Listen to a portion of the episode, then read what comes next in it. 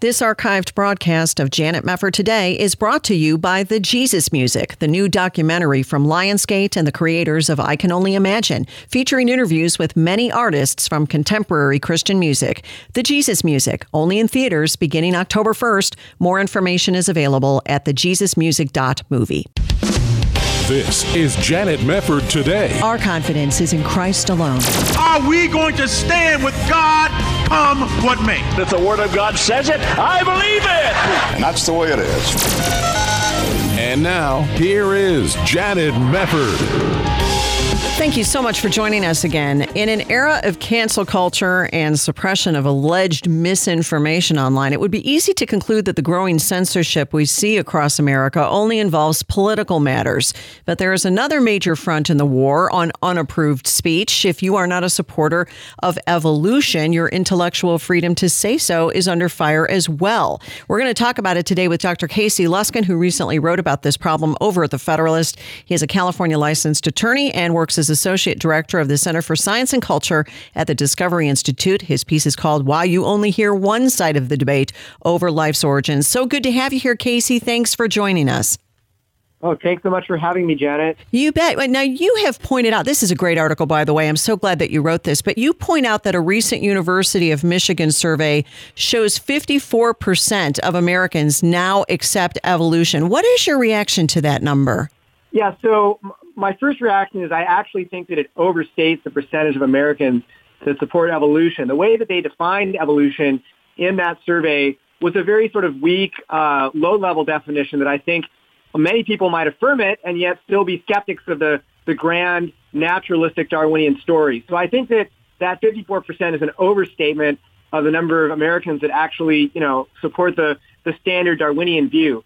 That being said, I'm willing to believe that the percentage of Americans that uh, accept and support evolution is increasing. I have no problem uh, believing that.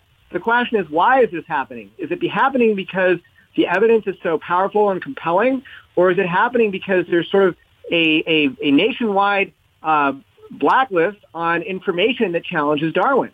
And I think that it could be a mix of both, and I think there's a lot of evidence that we have a lot of information suppression on the Darwin debate um, happening in this country.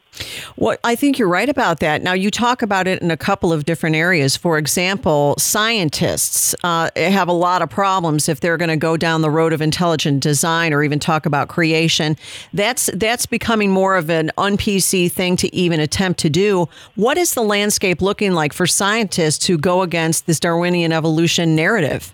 Yeah, there's been a lot of intolerance in the scientific community towards Darwin skeptics or proponents of intelligent design it's been there for a long time, Janet. In fact, we've been saying over the last couple of years that we in our community at the intelligent design movement, we've been experiencing cancellation since long before cancellation was a thing. Yeah. I mean, they've been doing this. They pretty much honed the methods of cancellation on us for the last three or four decades. Uh, but to give maybe a recent example of this, earlier this year, uh, a physicist named Eric Hedin published a book which he titled Canceled Science.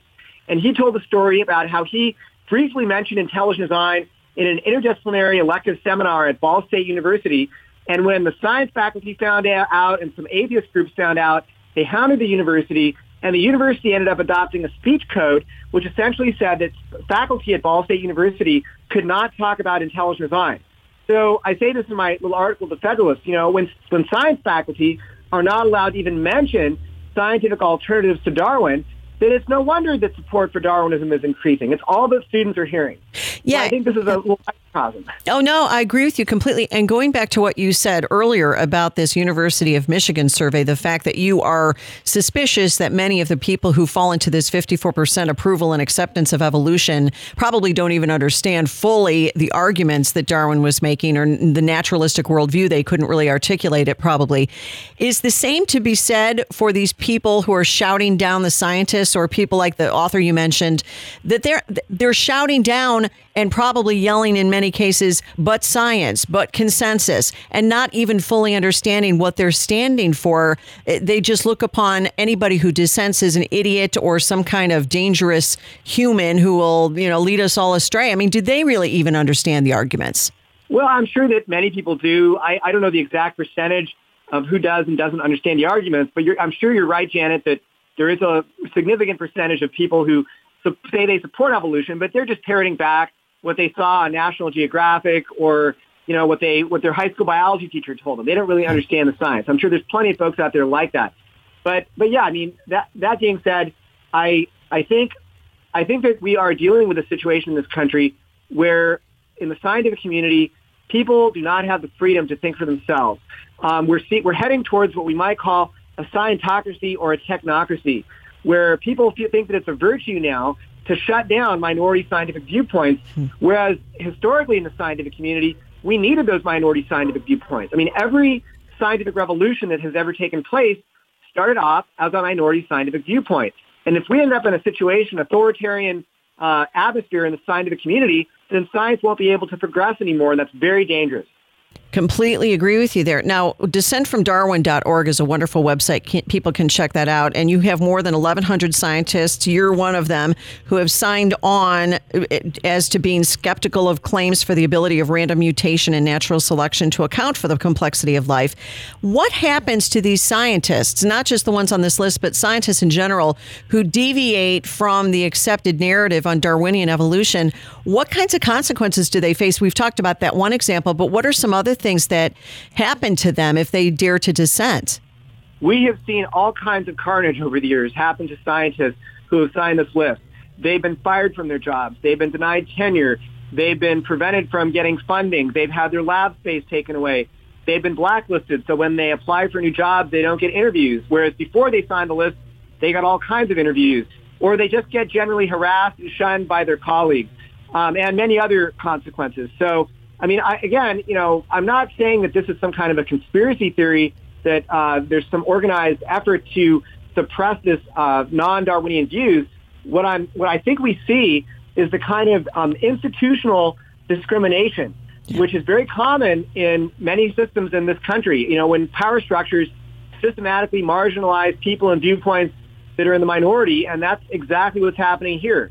Uh, what's concerning, and I say this in my essay at the Federalist, is that this is happening in the scientific community, but that is where scientific uh, freedom of inquiry is supposed to thrive. And that's, very, that's not a good uh, bellwether for the status of intellectual freedom in our country. No, and, and what you point out in your article, which I find very interesting, is during the Soviet era, you saw all kinds of unanimity on the uh, concept of evolution. I mean, we certainly seem to be moving more in the direction of a Marxist worldview over here than we ever could have imagined several years back.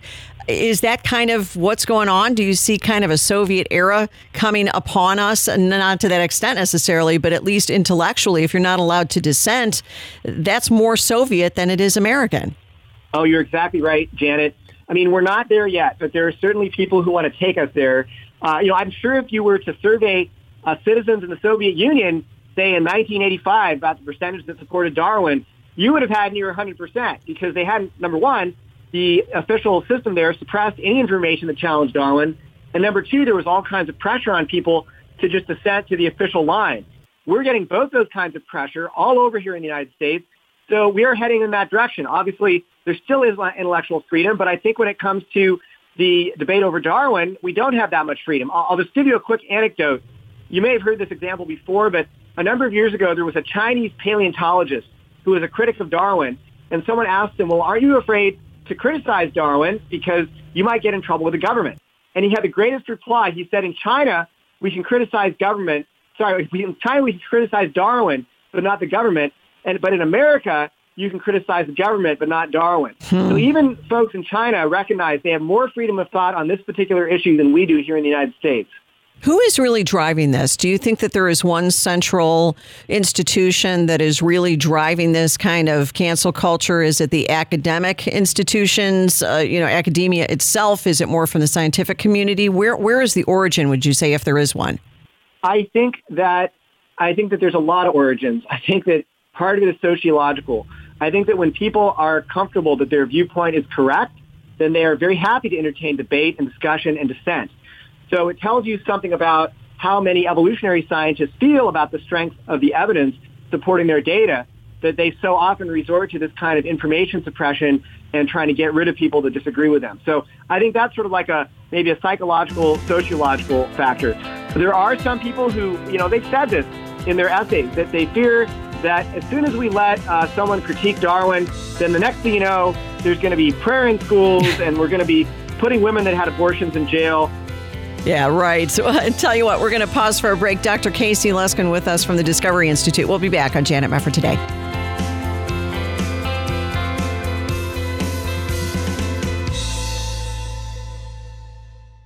Ask yourself, what do you pay for health care? Are you single? Do you pay more than $199 a month? Are you a couple? Do you pay more than $299 a month? Do you have a family? Do you pay more than $399 a month? Yes, you can serve the entire family with health care for only $399 a month with Liberty Health Share. Liberty Health Share is a nonprofit ministry, not insurance, so your money goes toward helping other members with their eligible medical expenses.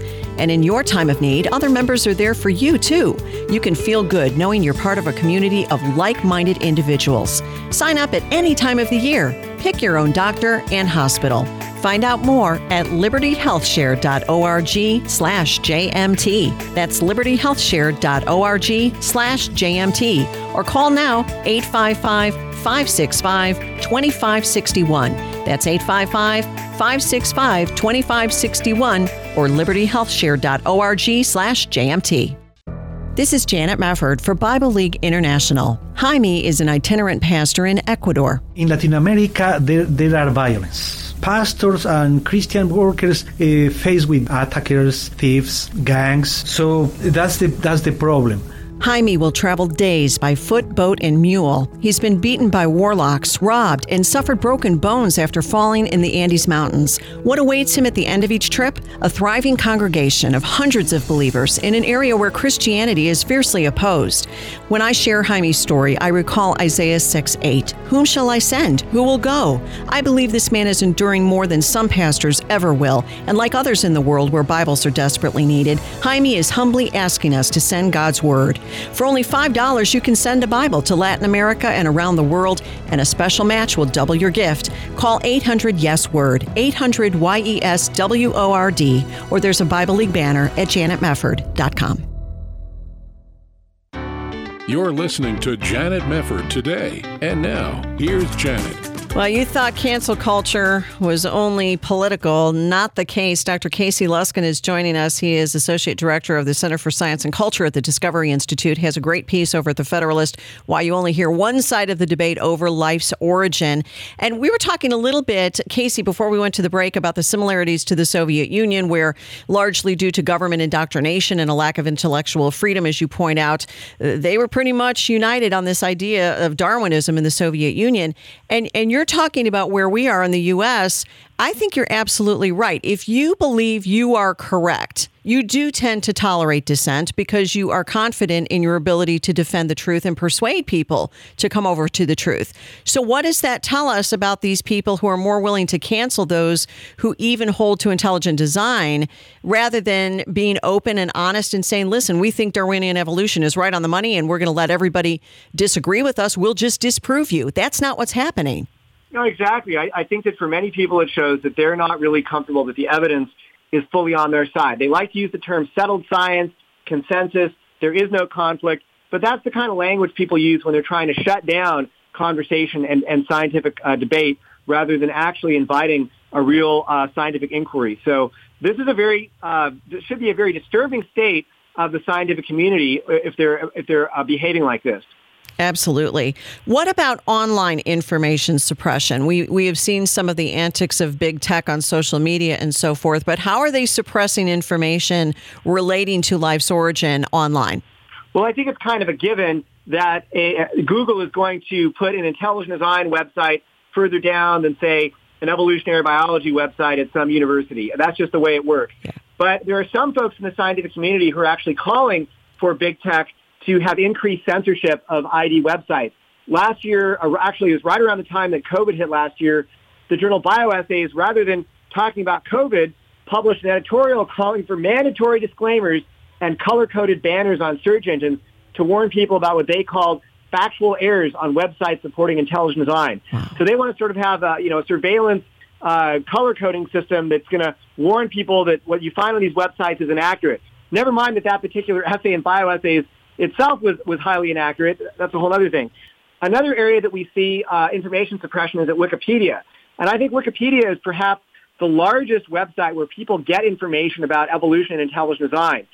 Larry Sanger, a couple years ago, who is one of the co-founders of Wikipedia, he's a self-described agnostic who says he believes intelligent design to be completely wrong. He looked at the intelligent design entry at Wikipedia and called it appallingly biased. He said, quote, it, it simply cannot be defended as neutral. And I know a lot of folks that have tried to make edits to the Wikipedia entry on intelligent design to add balance or accuracy, and the editors just shut them down and don't allow it. So this is a very bad thing. Big tech is allowing a lot of information, whether wittingly or unwittingly, to go out about evolution and intelligent design. Well, that says something as well. And it's really disturbing because how in the world, you know, you go back to when we were all in school and when you would do research just when you were in high school or so or something like that. And these days high school kids are using the internet a lot to do research. If you can't even find the opposing view, how in the world can you do research to even come to a conclusion on any topic, but especially about life's origins? I think that's the way a lot of people want it to be, Janet, that they want it to be very difficult to find any evidence and information that challenges Darwin on the internet. And I mean, thankfully, we're not totally there yet, but we're marching. Yeah. We're marching in a very dangerous direction, I would say. How why do you think that the issue of where we came from is so important to them? Because why can't they just tolerate the fact that you know certain people don't agree with them? What what do you think is the fundamental problem that they have with the idea that we didn't come out of the ooze and we didn't evolve from monkeys or what have you? What what's their issue? Why are they so upset that somebody doesn't agree with them? Yeah, well, I, I do think that the issue of where we came from is very important to these people, and I respect that. I mean, we're all human beings. The issue of where we came from is important to all of us. It's something that what, whatever your worldview or background or outlook is, where we came from is one of the most important questions of all humanity that we can ask. That makes it all the more important that we should have objectivity and access to information on this issue so people can make up their own minds what they think is right. We shouldn't have censorship. So there's no doubt, Janet, that for a certain percentage of, of evolutionary scientists out there, they are driven by an atheistic worldview, which says that, you know, they, they, they are afraid to allow any crack in that edifice that might, uh, you know, show that there's evidence of intelligent design or a creator um, in, in the world, and that scares them. I'm sure that's true for some people. For a lot of other people, it's just sort of like, you know, there's this really uh, conformist atmosphere in the scientific community today. I've spent a lot of time in the scientific community. There's a lot of conformism. There's a lot of politics. And for a lot of rank and, science, rank and file scientists, they may or may not even be atheists. They just want to get along in their careers. Hmm. And they know that when you stand up in the scientific community for a minority scientific view like intelligent design, that's the kiss of death to your career. And so the best way to do that is just to go along with the evolutionary status quo. And I think for a large percentage, that really is the motive. Um, it's sort of these elite atheist scientists who set this climate and this tone of academic intimidation against everyone else and then a lot of folks just go along with it. And ultimately, doesn't that inhibit scientific progress if you're only allowed to go along with what atheistic elites say the narrative needs to be? How in the world can you make advances in science?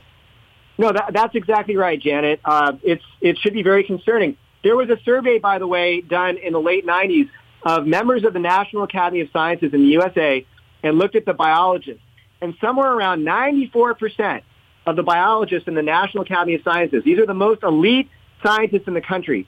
94% of the biologist members consider themselves atheists or agnostics. So that tells you what people think and, and what kind of a tone is being set at the highest levels of the scientific community. Amazing. Now, you also talk about the next generation science standards, and the New York Times, I guess, has called it a firm stand. These standards take a firm stand that children must learn about evolution. I would warrant there are many listeners who aren't even aware of the next generation science standards. What can you tell us about those? Sure, and yeah, definitely folks should be aware of this. The next generation science standards were developed in the late 2000s and early 2010s by sort of an elite coalition of educators and scientists and they wanted them to be adopted by every state in the United States. And so far, they've been very successful. 44 out of 50 states have adopted something like the, the next generation science standards or the exact standards themselves. And they, they are very, very dogmatic on evolution. They call for students to learn that common ancestry and biological evolution are, quote, supported by multiple lines of empirical evidence. But there's no mention of counter evidence.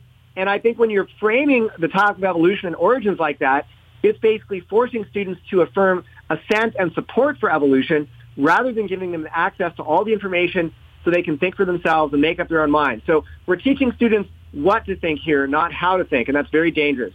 Well, and you even mentioned that the standards ignore studies that contradict them. So they don't even include any kind of counter information that might cause kids, God forbid, to think and to analyze and to compare and to weigh things in order to come to a proper conclusion.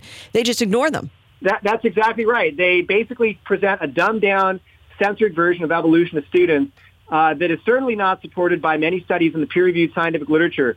Uh, one example is the NGSS tells students that the early stages of vertebrate embryos, like fish or birds or pigs, um, are very similar. Um, and this shows that they share a common ancestry. But frequently, textbooks and the NGSS, uh, they overstate the degree of similarity between these early stages of embryos. And you can find papers in the peer-reviewed scientific literature talking about how the earliest stages of, of vertebrate embryo development are actually very different. And of course, that does not show up in the next generation science standards. They present this sort of one-sided view that's, that's very dumbed down, and it's not good science. No, it, it, that's just nuts. Casey, what are the practical effects on society when the public loses its access to information, challenging evolution, and becomes kind of thoroughly propagandized? Well, I think, to be honest with you, the, the, I mean, obviously, it's never good when the population loses access to information. That's when we end up in Brave New World or 1984 kind of society, and we definitely don't want to go there. But the good news, Janet, is I really do believe that a lot of people are, you want to talk about being woke? A lot of people are woke to the fact that they're not getting, being given the full story. Yeah. The media, the educational system, the courts, the elites have an agenda, and they are not informing you about all the facts. And so a lot of people now are proactively seeking out um, credible scientists who can present the full range of views and the full range of the facts. That's what we do at Discovery Institute. We have many PhD scientists who are affiliated with us who are doing research and investigation into intelligent design, publishing peer-reviewed papers. And if you go to uh, www.discovery.org or our news site, which is evolutionnews.org, you can find daily articles talking about, this is talking about the peer-reviewed literature, the same literature that the evolutionists publish in, but the peer-reviewed literature which is challenging the core tenets of Darwin and supporting intelligent design. So I think if you are willing to be a little bit proactive, you can get around this sort of great evolutionary firewall and find information that, that is balanced and accurate. That's wonderful. Both of those websites, by the way, I can attest are fantastic and people should check them out. Casey, have you guys encountered, just out of curiosity, much censorship of your own from big tech? Have you had problems with social media or any of your site information, any kinds of problems along those lines? We have. I mean, like any sort of, you know, minority uh, scientific group, we've had DNS server attacks. We've had people try to tag us as you know, some kind of a dangerous, you know, element on the internet so that we don't get ranked um, on the on the search engines or on Facebook. Uh, one, uh, an intelligent design peer-reviewed scientific journal called Biocomplexity. Uh, someone mounted a campaign to get biocomplexity sort of listed as a, I think, as some kind of a dangerous website on Facebook. So people are no longer able to share these, this peer-reviewed scientific research on Facebook from the scientific journal because it supports intelligent design. So, I mean, we certainly have had our fair share of these kinds of things. Um, and I think that, but I think that the biggest one is Wikipedia.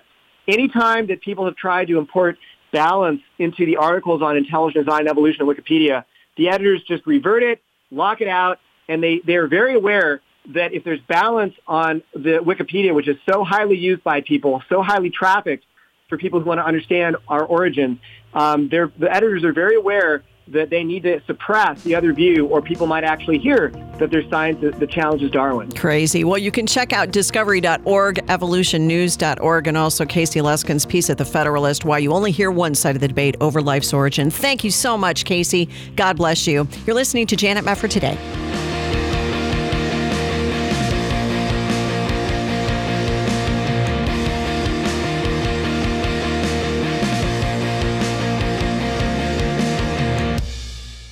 This archived broadcast of Janet Mefford Today is brought to you by Courageous Legacy, the new movie from Sherwood Pictures, Affirm Films, Provident Films, and the Kendrick Brothers. Remastered in 4K and including a new ending. Courageous Legacy, rated PG 13. Some material may be inappropriate for children under 13. In theaters, September 24th.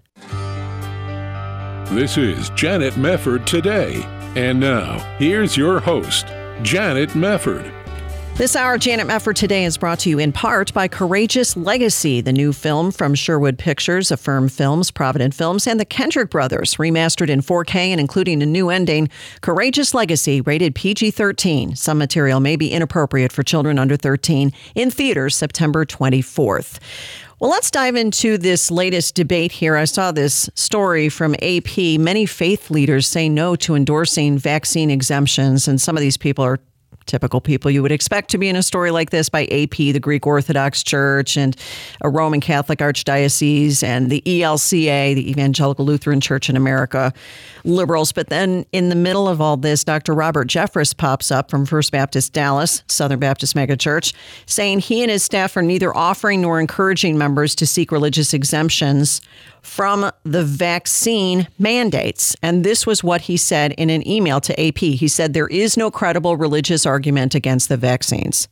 Christians who are troubled by the use of a fetal cell line for the testing of the vaccines would also have to abstain from the use of Tylenol, Pepto Bismol, ibuprofen, and other products that use the same cell line if they are sincere in their objection. Now, that, that might come as news to some Christians. Are you saying that we have a similar situation with aborted cell lines involved in those other medicines that he mentions?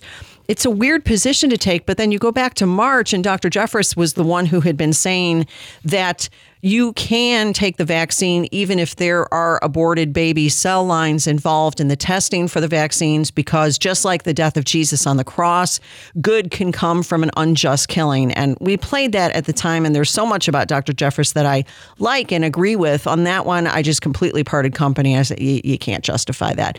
You can't justify that. But now he and others are saying, there is no religious reason that you can refuse the COVID 19 vaccine. It's very interesting that he mentions this point because there was this story that just came out out of the state of Arkansas. There's a hospital system in Arkansas making it a bit more difficult for staff to receive a religious exemption from its COVID 19 vaccine mandate. The hospital is now requiring staff to also swear off Tylenol, Tums, even Preparation H in order to get the exemption. The move was prompted when Conway Regional Health System noted an unusual uptick in vaccine exemption requests that cited the use of fetal cell lines in the development and testing of the vaccines. The president and CEO is quoted here in this story, and I got this off Technocracy News, but it's also in other places. I don't know the original source here. Matt Troup, who said this was significantly disproportionate to what we've seen with the influenza vaccine. And so we provided a religious attestation form for those individuals requesting a religious exemption. The form includes a list of 30 commonly used medicines that fall into the same category as the COVID 19 vaccine in their use of fetal cell lines. I'm sorry, but this is one gigantic jackboot over the line when it comes to their very closely held belief of separation of church and state when it's crushing Christians. I'm not saying this hospital system wants to crush Christians. What I'm saying is this is an un, it, just an unbelievable crossing of the line. This is a total violation of separation of church and state. Why? Because no individual company or government entity can tell you how to practice your religion. Now, you can talk a little bit about the fetal cell line issue, and I'm no expert on that, but who are they to tell you, no, this is not your religious belief? You have to be consistent in your religious belief, and if you believe X, you must also believe Y, Z, A, B, C, and N, and Q as well. I mean, who are you to tell people what they have to believe or what their religious conscience is telling them about a vaccine? All this is is another step toward this universal force that these technocrats want to put on Americans and people all across the world. I find it terrifying, and I think it's just not helping when you have even evangelical voices speaking out and saying, yeah, no, there's no religious reason. This is why I have appreciated, and I'm going to give them a shout out here, Mat Staver over at Liberty Counsel. They actually have been very, very good on this issue of religious exemptions. And of course, they've done lots of good legal work during the course of the pandemic concerning religious liberty. But they have a sample religious exemption request letter on their website. This is going all the way back to July. There was a section here that I think is very important for people to understand, and I want to quote from it. Most mandates are currently coming from employers and educational institutions in the employment context. They point out that Title VII prohibits workplace discrimination on the basis of religion. The First Amendment applies to public employers and educational institutions. So, They go on to say many of our clients and constituents hold sincere pro life religious beliefs that prohibit them from participating in or benefiting from an abortion. Some believe that they may not benefit in any way from an abortion, no matter how remote in time that abortion occurred. Others have prayed and asked God whether they should get the COVID shot and have received a clear word from the Lord in their spirit that they must not get the shot. Still, others do not feel such a leading, but support the individual believer's liberty of conscience, consistent with the principles outlined in 1 Corinthians 8. There are also those who have recovered from COVID due to healthy immune systems that God has given to them and are themselves protected from getting COVID due to natural immunity and a reliance upon God's protection consistent with Psalm 91. And then they go into some details about the different shots. The Johnson & Johnson COVID shot did require the use of fetal cell cultures in order to produce and manufacture the vaccine. Then, while a lot of these health FAQs confirm mRNA vaccines by Pfizer, BioNTech, and Moderna do not contain fetal cells, they do say that early in the development of those vaccine technologies, fetal cells were used for proof of concept uh, or to characterize the SARS CoV 2 spike protein. And so both Pfizer and Moderna used abortion derived cell lines to test the efficacy of both vaccines. So that's a problem for Christians, is it not? And who is the Greek Orthodox Grand Poobah to tell people they can't? Have a religious conscience. Now, this is a very important thing when you go back to the Protestant Reformation. There was a really strong adherence, and I believe it's a biblical one, on religious conscience. There is a lot in the Bible that is not up for debate. It's not a matter of, well, I feel in my soul that it's okay to lie. I feel in my soul that it's okay to commit adultery. No, you don't get to feel in your soul anything but God's word on the matter when it comes to his moral law. But we all understand that in many contexts, there are gray areas and Christians can disagree. And we disagree on some things that I think are very important things. Christians disagree on the mode of baptism. Is communion a memorial or is it not a memorial? So we have these kinds of debates. But the issue here is very clear, and that is if you have a religious conscience about a particular matter, then you're allowed to exercise that as an American citizen. And especially at a time when you're seeing more draconian action coming from the government, that's when you ought to shore up religious conscience, not tear it down and try to guilt Christians into getting the COVID 19 vaccine. For example, and, and, let me just reiterate if you haven't heard me say this before, I, I'm fine with people going either way. If you want to get the COVID 19 vaccine for various reasons, you're free to do it. If you don't want to get the vaccine, you should be free to do that. We live in the United States. We should try acting like it. And here's, for example, an article from the Washington Post that came out recently from Mar- uh, Marty Makary. He's a professor at Johns Hopkins and Bloomberg School of Public Health. This was his piece in the Washington Post. Natural immunity to COVID is powerful, and policymakers seem afraid to say so. There's this new study, many studies actually, that have now come out, more than 15, demonstrating the power of immunity acquired by previously having the virus. A 700,000 person study from Israel two weeks ago found that those who had experienced prior infection were 27 times less likely to get a second symptomatic COVID infection than those who were vaccinated. And he cited another study whose authors concluded that individuals who have had SARS CoV 2 infection are unlikely to benefit from COVID 19 vaccination vaccination. Now, that seems important, doesn't it? These studies that are coming out that fly in the face of everything that they have been telling us, all the flip flops that we've seen from Dr. Fauci, who still has yet to be investigated and answer for legally, his false claims about the funding of gain of function research at the Wuhan Institute of Virology. Now, in the midst of this, you have this absolutely insane article that came out at the Gospel Coalition on its Australian version, their Australian website, talking about the fact that if you're really going to love your neighbor, maybe we should make proof of vaccination a standard requirement for attendance at large indoor gatherings such as church services. Can you imagine a Christian church of any type saying, if you're not vaccinated, you can't come in because you don't love your neighbor? In light of all this other information saying that's ridiculous. We'll get into that more. We'll come back right here on Janet Mefford today.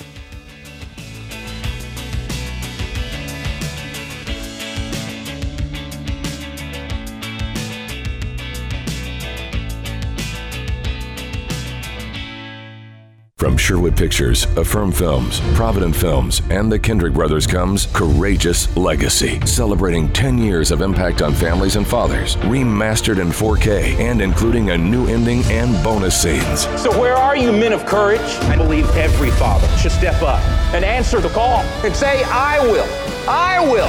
Courageous Legacy. Rated PG 13. Some material may be inappropriate for children under 13. In theaters this Friday. More information is available at courageousthemovie.com. Hi, this is Kirk Cameron, and I am honored to be partnering with the Ministry of Preborn to help moms choose life. Actor Kirk Cameron supports Preborn. My four oldest children were adopted. That is because of caring and compassionate people who help those young mothers choose life. My wife is an adopted child, and her birth mother chose life for her. If it weren't for those caring individuals that help those young moms value the sacredness of life, I wouldn't have my wife, I wouldn't have my four adopted children, and the two natural born children that we have wouldn't exist either. My whole family is here because of people that are involved with ministries like Preborn. Help moms choose life with Preborn. Your gift of $28 provides an abortion minded mother a potentially life saving ultrasound. $140 could save five babies. You can give now at 855 601 BABY. That's 855 601 2229 or visit preborn.com. From Lionsgate and the creators of I Can Only Imagine comes a new documentary, The Jesus Music. Jesus music found its way in my hometown and it changed my life. I saw contemporary Christian music born right before my very eyes. I think music is the most powerful universal language in the world. Featuring interviews with many artists from contemporary Christian music, including Amy Grant, Michael W. Smith, Toby Mac, and Kirk Franklin. The Jesus Music, only in theaters beginning October 1st. More information is available at thejesusmusic.movie. You're listening to Janet Mefford today. And now, here's Janet. All right, let's talk a little bit about this Gospel Coalition article. COVID vaccination in the church. This was at TGC Australia's website, and it, it's just nuts. I, I cannot stand when you go on these blogs and these people are opining. And listen, the same standard applies to me. I'm not a scientist, I'm not a medical doctor. But people who have decided from a political standpoint that this is what I want to do on the COVID vaccine issue and or I'm scared and or I think Fauci's a rock star. Therefore, I'm going to impose everything that I believe on you as my fellow Christian that you have a moral obligation to take the vaccine. I don't think you can make that case. I just don't think you can make that case. I also don't think you can make that case on the other side. You might make a very good scientific case for talking about how it is, like the French virologist uh, who in, uh, found the HIV virus and won the Nobel Prize for Medicine for it in 2008. He made the point that the vaccines are actually making the variants worse and that's why he didn't take the vaccine. Okay. So you ought to bring these kinds of things into the discussion. But now, this author, Megan Best, over at the Gospel Coalition, is arguing that because we have to love our neighbors and prioritize the interests of the most vulnerable, there are good and persuasive reasons for us to support and implement a system in which proof of vaccination or medical exemption is a standard requirement for attendance at large indoor gatherings such as church services. Why would you do that? Are we to show no partiality? Isn't that what the Bible says? Aren't we supposed to be ministering to everybody who comes through the door? I mean, what if Jesus took that took that tack when it came to lepers? How about that? Well, You're sick. You know, you're covered with sores. I'm not going to have anything to do with you, man. You're going to need to get that vaccine for leprosy, or I'm sorry, I can't minister to you. And they're not even talking about people who currently have COVID 19 walking through the doors. You can't come into the church building if you have COVID 19. That would be somewhat reasonable, although you do depend on people to have common sense. And if you're sick, you don't go to church until you're well. That seems like a normal thing for people to usually do. They're not even going on that standard. They're going on the standard of if you don't get a vaccine that you might not need for a variant that will go through the population regardless, even if you are vaccinated, and that's happening, how, how do you justify that medically? Because I don't believe for a lot of these people that medicine has anything to do with it. I think it's fear. I think it's politics. I think it's part of the crowd that is more moved by totalitarian force than other people, force people to do what's right because they have a view of the state that is the state can do no wrong. And if the state tells us what to do, we need to follow it. Otherwise, we're not following Romans 13. It's a terrible, spurious argument. It can be untangled easily, but a lot of these people really need to get with the program. So let's go to Fauci, shall we? Fauci, who ought to be investigated for lying to Congress, as Rand Paul rightly said, is still making the rounds, and the media is not confronting him about the main issue as to his involvement in the original creation, potentially, of the virus by having funded or subfunded the gain of function research that he claimed he didn't fund, and now it's been proven that he did. They don't want to talk about that. But Jake Tapper did an interview with Anthony Fauci yesterday. And I thought this was very interesting. You might have heard that the FDA did not recommend boosters except for people over the age of 65. And it was interesting because he said before this decision was ever made that if the FDA panel did not support boosters for everybody that they would be making a mistake. And so Jake Tapper asked him about this. This is cut one. On Wednesday you said in an interview quote, if they say we don't think there's enough data to do a booster, then so be it. I think that would be a mistake to be honest with you. So on Wednesday you said it would be a mistake. So, but now you're saying you don't think it was a mistake? No, I mean, I, you know, when I was saying that mistake, my own personal looking at this, again, just because I look at the data and say I would do it this way, that's the reason why we have qualified groups of people who together as a committee examine all the data and make a decision. So I have no problem at all with their decision. The thing that I'm saying is that data will continue to come in, and I believe you're going to see an evolution of this process as we go on in the next several weeks to months. That's just babble. What what is he saying? He said it would be a mistake if they didn't approve the booster, and then when he's confronted about it, he says homina homina homina homina homina homina blah. No, no, that's not what I really meant. I meant uh, yeah, blah. What you just heard. He flip flops all the time. He seems to have no problem saying one thing at one time and saying something completely different down the road. And how many times have we seen this guy do it? There was a compilation by the Grabien media guy, Tom Elliott, online. And I want you to listen, for example, the comparison between Dr. Fauci's comments in July of 2020 on T cell immunity compared to what he said in September of 2020. This is cut two.